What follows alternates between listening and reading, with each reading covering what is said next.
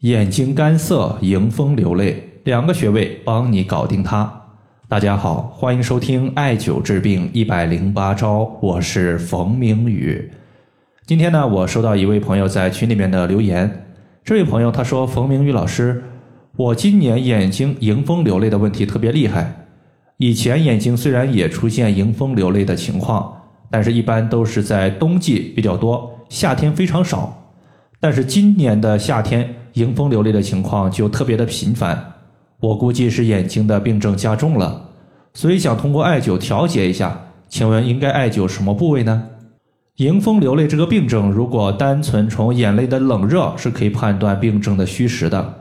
比如说眼睛流出来的以冷泪居多，多半是虚症；如果流出来的眼泪是热泪，局部伴随有眼睛的红肿热痛，多半属于是热症情况，而不是。多半属于是实症情况。我们之前讲过，热症它是以点刺放血的效果为最佳，所以针对此类情况，我们用到的穴位都是一样的。但是在实症热症的基础上，我们要增加点刺放血的操作。首先，眼部周围的穴位我们肯定是要艾灸的。那么，眼部周围的穴位其实就是我们小时候做眼保健操的那几个，你像睛明穴、太阳穴、鱼尾穴等等。这些穴位呢，无论大家是用手持艾条的方法进行，还是用眼部的艾灸器具都可以。但是无论你用的是哪一种艾灸方法，必须确保我们艾灸过程中温度较为适合，宁可温度不足，但是不能出现温度过高。毕竟眼部周围的皮肤是非常娇嫩的，受不得太重的刺激。针对远端穴位呢，在这里我推荐两个，一个叫做头陵气穴，另外一个叫做至阴穴。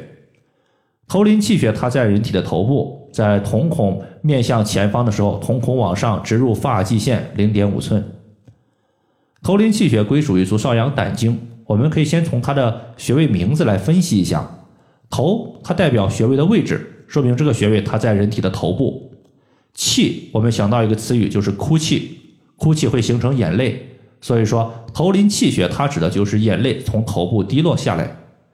从名字我们就可以看出来。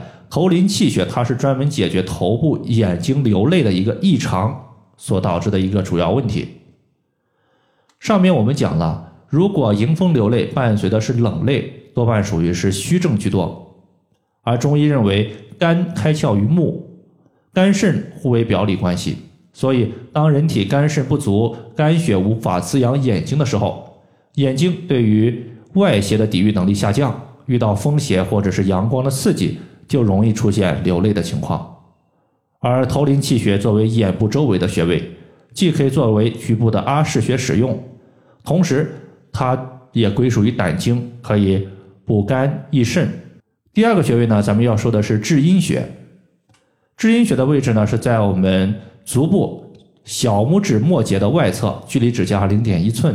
其实呢，就是找到我们的小拇指之后，从它的指甲盖最下方画一条横线。外侧画一条垂线，两条线的交点就是至阴穴。很多朋友呢，他了解至阴穴，主要是因为至阴穴对于现代产妇所导致的一个胎位不正有调节效果。比如说，产妇七到八个月的时候去医院一检查，发现胎儿的脑袋朝上，这就属于是胎位不正。那么此时呢，如果我们艾灸至阴穴，它有助于胎儿的头部转向下方，恢复正常的一个胎位。在这里，我们需要知道，至阴穴它是膀胱经的井穴，而膀胱经的起点位于内眼角，所以中医认为经络所过，主治所及。我们用膀胱经的井穴可以了解一些眼部周围的病症，比如说迎风流泪、视物模糊、眼睛肿胀等等。在这里呢，我是建议，如果你是迎风流泪，伴随有红肿热痛的一个热类情况，务必针对至阴穴进行点刺放血，然后再艾灸。如果是冷泪，那么你用点刺放血加艾灸是可以的，不用放血也行，你根据个人情况来定，不做强制要求。